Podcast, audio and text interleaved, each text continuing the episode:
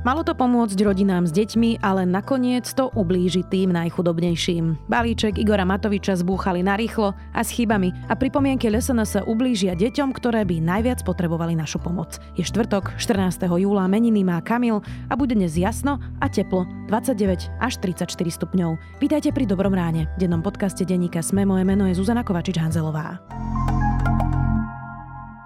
Vďaka čomu dokážu byť lepší ako konkurencia? Volám sa Adela Vinceová a svoje triky mi prezradili úspešní slovenskí podnikatelia zo súťaže EY Podnikateľ roka. Vypočujte si ich príbehy v podcaste Prečo práve oni a dozviete sa aj to, odkiaľ čerpajú inšpiráciu a ako zvládli v podnikaní obdobie pandémie. Podcast vám už štvrtú sezónu prináša EY a nájdete ho vo všetkých podcastových aplikáciách.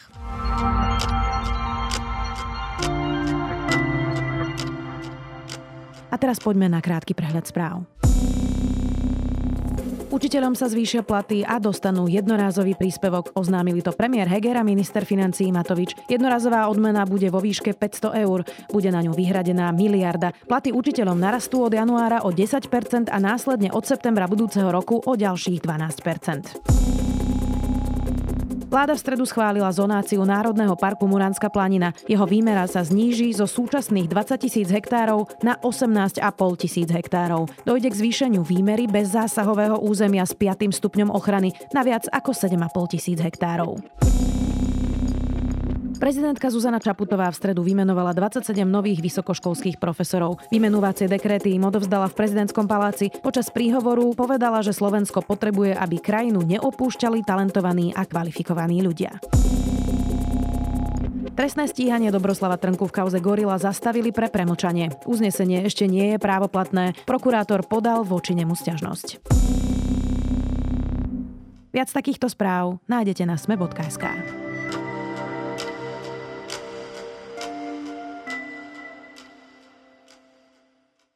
Mala to byť pomoc chudobným deťom. Je z toho nakoniec niečo iné. Najchudobnejším deťom, ktoré najviac potrebujú pomoc štátu, balíček zákonov Igora Matoviča uškodí a ľudová strana Naše Slovensko sa tým ešte chváli. 8 tisíc detí zasiahne zásadne, hoci za nich prebral zodpovednosť štát. Ako budú vyzerať nové prídavky na deti pre najchudobnejšie deti? Spýtam sa redaktorky denníka SME Daniely Hajčákovej. Poslancom vrátane vedeli ste o tom, že podporia? Tak poviem, že chvála Bohu. Bodaj by to podporilo viacej poslancov. Neočakával som, že tí, ktorí spáchali genocídu rodín na Slovensku, a to je Fico s Pelegrini, že by za to zahlasovali, aj nezahlasovali. A áno, tak LSNS, tí sa nepodielali na tom okrádaní rodín za posledné roky. Niekto im za to niečo slúbil? Nepredpokladám. Danka, keď hovoríme o dohode s fašistami, o čom vlastne išlo pri tom inflačnom balíčku, protiinflačnom balíčku Igora Matoviča a dohode s fašistami? Na čom sa teda dohodli alebo nedohodli? Viacerí ľudia si asi predstavujú to, čo je vlastne známe, že Igor Matovič hovorí, že sa ho poslanec z LSNS Martin Belusky pýtal na nejaké detaily, on mu odpovedal, že mali trojhodinové stretnutie, že sa nedohodli na podpore balíčka, ale že jednoducho odpovedal na otázky uh, Martina Beluského. Uh, čo už išlo tak možno pomimo pozornosti ľudí je, že strana LSNS sa teda aj priznala, že ona k tomu balíčku Igora Matoviča spísala niekoľko poznámok, pripomienok, ktoré by si v tom balíčku vedela predstaviť, ktoré by si prijala. No a medzi týmito ako keby ich požiadavkami, tak sa aspoň pochválil Marian Kotleba na Facebooku, bolo aj opatrenie na krátenie prídavkov pre deti na polovicu v prípade, že sa nedodržiava teda tá povinná školská dochádzka, ktorú zákon vlastne presne stanovuje. Čiže napríklad, keď deti vymeškajú Zákon to tak e, stanovuje, že, že od 15 a viac e, hodín mesačne v škole a nemajú na to ospravedlnenku. Čiže deťom za školákom škrtneme tie prídavky na deti na polovicu. Tak toto bolo. Takto to prešlo v tom zákone. Ide o to, že naozaj tá SNS sa pochválila, že, že oni to chceli vlastne presadiť. Igor Matovič to síce odmieta, že by im vychádzal v ústrety. On sám hovorí, že sa iba ich názory ako keby zhodli na túto tému, že aj on chcel takúto zmenu do zákona dostať, to škrtanie teda prídavkov na deti. Ale treba povedať, že začiatkom júna povedal, že je rád, že sa o vzdelávanie detí aj v rómskych osadách zaujíma LSNS.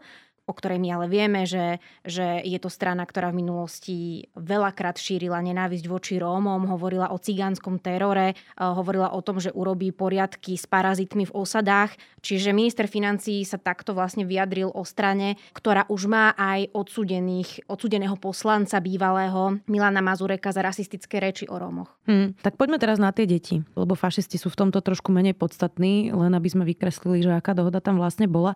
O akých deťoch to teda hovoríme? Prečo sú na Slovensku stále deti, ktoré vymeškajú viac ako 15 hodín mesačne bez dôvodu?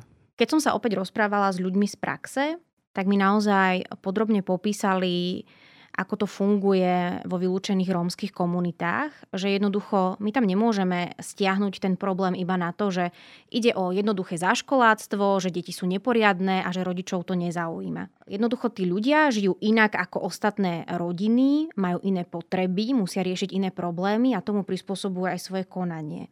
Čiže je to oveľa hlbší problém. Napríklad sa deje v rodinách, a to mi hovorili naozaj konkrétni ľudia z praxe, že majú doma 5 detí, ale napríklad v zime majú iba dve zimné bundy a teda idú tie deti, ktoré si vedia na seba obliecť niečo teplé a môžu ísť do školy. Alebo napríklad naozaj tie osady bývajú vyčlenené Niekedy aj kilometr alebo Niekedy, dva za, osad, a, za, za mestom. Áno, a teraz si predstavme, že ško, škola je niekde v strede mesta jednoducho tie deti musia dosť ďaleko šlapať do školy aj teda v zimnom období, čiže v tom prípade napríklad ich nepošlú do školy. Alebo, alebo napríklad im e, nejakým spôsobom už dôjdu peniaze, nemajú peniaze na desiatu a vedia, že to dieťa by bolo teda v, tom, v tej škole hladné, lebo jedlo napríklad na večeru posledný krát a raňajky teda nemalo. Čiže tá mama navarí doma, ja neviem, nejaký prívarok o 9. o 10. ráno a tie deti zostanú doma, aby sa najedli. Alebo napríklad idú si privyrobiť na nejaké fušky rodičia a najstaršia dcéra, ktorá chodí do školy, zostane doma s malými súrodencami, lebo naozaj oni sa vedia postarať aj o maličké deti, čiže,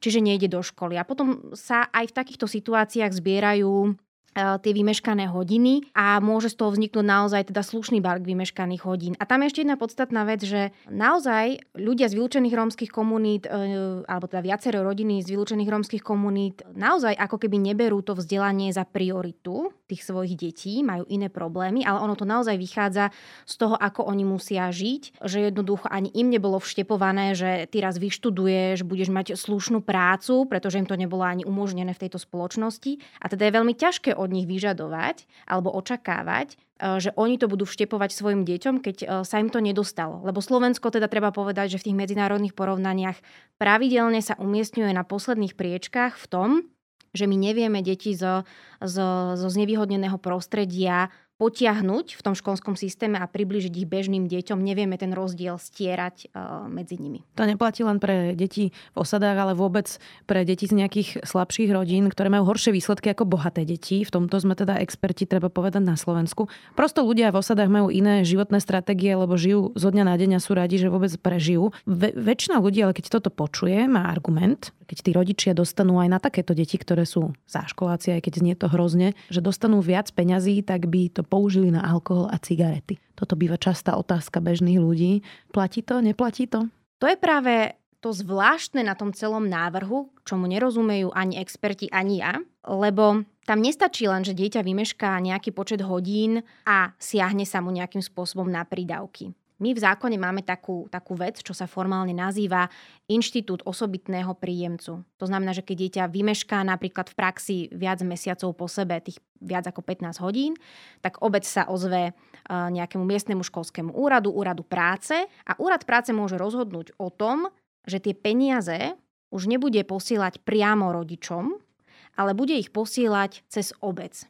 No a povinnosťou tej obce je dozerať na to, ako sa tie peniaze, ten prídavok na dieťa použije. Čiže my sme sa dostali do situácie, že v situácii, keď už obec sama povie, že teda už preberie zodpovednosť za tie peniaze, to znamená, že bude dozerať na to, aby sa použili na hygienické potreby, na bežnú stravu, to sú úplne základné potraviny ako chlieb, cestoviny, cukor a podobne, alebo na školské potreby pre dieťa, tak v tej situácii, keď sa už zaviaže, že na to bude dávať pozor, tak od januára 2023 alebo štát od januára 2023 ešte siahne na tú dávku a skráti ju o polovicu, lebo sa uplatnil ten inštitút toho osobitného príjemcu. Tak je to v zákone napísané a to je niečo, čo teda vychádza úplne e, nelogicky, že si štát povedal, že cez obec bude dozerať na tie peniaze, ale ešte ich skráti. A tam naozaj kupovanie e, nejakých cigariet alebo alkoholu to mi hovorili opäť ľudia z praxe, už vlastne neprichádza do úvahy, lebo tá obec e, kontroluje, čo si ten rodič nakúpi.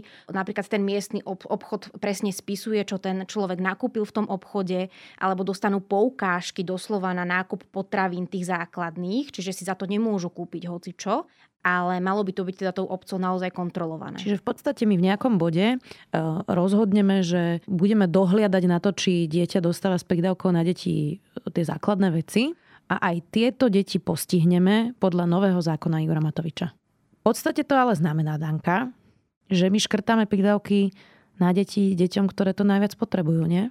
No vychádza to z toho tak, pretože naozaj tie deti, ktoré vynechávajú tú školu, to sú neraz deti z biedných podmienok, práve z rôznych osad, z vylúčených komunít, z, z takýchto rodín, kde nemajú ľahký život a a vlastne ešte, na, ešte im vezmeme peniaze, ktoré boli určené práve na ich základné potreby alebo časť tých peňazí.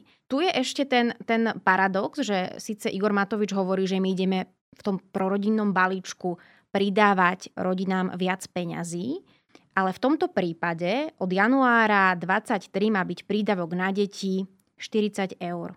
Podľa toho nového zákona by sa v takýchto prípadoch krátil ten prídavok na polovicu, čo znamená 20 eur. A dnes je prídavok na dieťa 30 eur. Dnes vlastne tá obec môže použiť na to dieťa 30 eur a od januára 23 pre to dieťa, ktoré bude mať neospravedlnené hodiny, to bude iba 20 eur. Čiže my vlastne ešte odoberieme tým chudobným deťom oproti súčasnému stavu peniaze, ktoré práve používali sociálni pracovníci na obecných úradoch na nákup eh, potravín alebo hygienických pomôcok.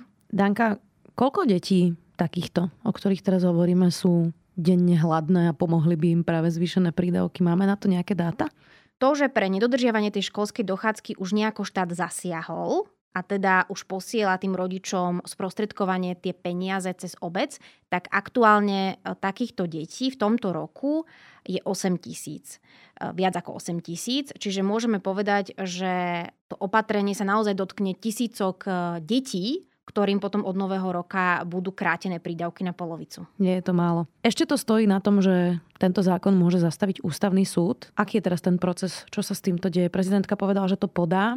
Už je to tam? Zatiaľ to tam nie je. Z kancelárie prezidentky odpísali, že to majú podať do konca tohto týždňa. Popravde neviem úplne presne, ako e, to napíše pre ústavný súd prezidentka, ale z veta, ktoré napísala k tomu balíčku, vyplýva, že aj ona kritizovala e, tento krok, e, ktorý bol presadený v tom e, balíčku Igora Matoviča. Ona tam doslova napísala, že vlastne za rodičov, za konanie rodičov ideme v zákone trestať deti, tým, že im odoberieme časť peňazí, časť prídavku. E, zároveň vyslovila teda také podozrenie, že to môže byť, že, že je to tam nerovnaký prístup vlastne voči deťom, pretože od januára 23 jedna skupina e, detí dostane 40 eur a dostanú to priamo rodičia a tá druhá skupina detí, často z tých zraniteľnejších skupín, dostane polovicu a ešte aj vlastne e, cez tú kontrolu obce. Čiže tam vyslovila aj takú pochybnosť, či to nie je v rozpore s dohovorom práv dieťaťa. Čiže ak by e, nejakým spôsobom toto obsahovalo aj e, podnet na ústavný súd, tak ten ústavný súd môže potom rozhodnúť o e, zastavení tých, tých opatrení platných od januára 2023. Tam to ešte môže byť nejakým spôsobom zvrátené, ale to budeme vedieť asi viac, keď uvidíme ten podnet samotný, ktorý prezidentka pošle na ústavný súd. Zároveň chcem oznámiť, že v prípade prelomenia môjho veta sa obrátim na ústavný súd Slovenskej republiky so žiadosťou o posúdenie ústavnosti legislatívneho procesu. Som totiž to Jasné, ústavný súd môže dať aj predbežné opatrenia a pozastaviť vlastne účinnosť, kým až nerozhodne. Uvidíme, ako to dopadne. Danka, čo toto celé ukazuje o našej spoločnosti? O tom, že aký máme vlastne prístup k deťom, ktoré najviac potrebujú našu pomoc. Už som to písala v niekoľkých článkoch, nie len v súvislosti s, touto, s týmito prídavkami, ale aj v súvislosti s covidom, ako mali počas pandémie prístup tieto deti k vzdelávaniu, ako e, štát zatváral celé komunity do karantény práve e, v oblastiach, kde žijú Rómovia. A teda viacerí ľudia, ktorí pracujú s týmito komunitami, oni naozaj veľmi otvorene hovoria o tom, že na Slovensku funguje akýsi uh, systémový rasizmus voči, voči rómskym komunitám, kde sa to nejakým spôsobom zastiera za nejaký, za nejaký postup úradov, za nejaké riešenie problému, ale v konečnom dôsledku my im vlastne iba stiažujeme život, e, ktorý už aj tak nemajú v súčasnosti ľahký. Hovorí Daniela Hajčaková, redaktorka denníka Sme vďaka.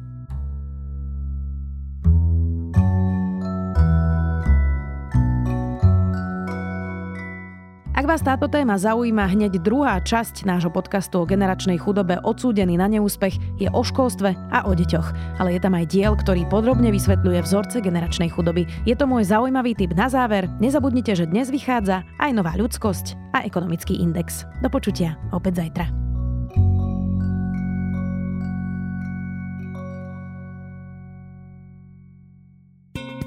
Volám sa Zuzana Kovačič-Hanzelová a v živote som mala šťastie. Narodila som sa do podmienok, v ktorých je všetko nastavené na úspech. Aj preto som pre vás pripravila spolu s Kristínou Paholík Hamárovou minisériu Odsúdený na neúspech o téme generačnej chudoby, vylúčených komunít a systéme, vďaka ktorému sú 100 tisíce ľudí odsúdení na neúspech. Nájdete nás na Smeska aj vo všetkých podcastových aplikáciách.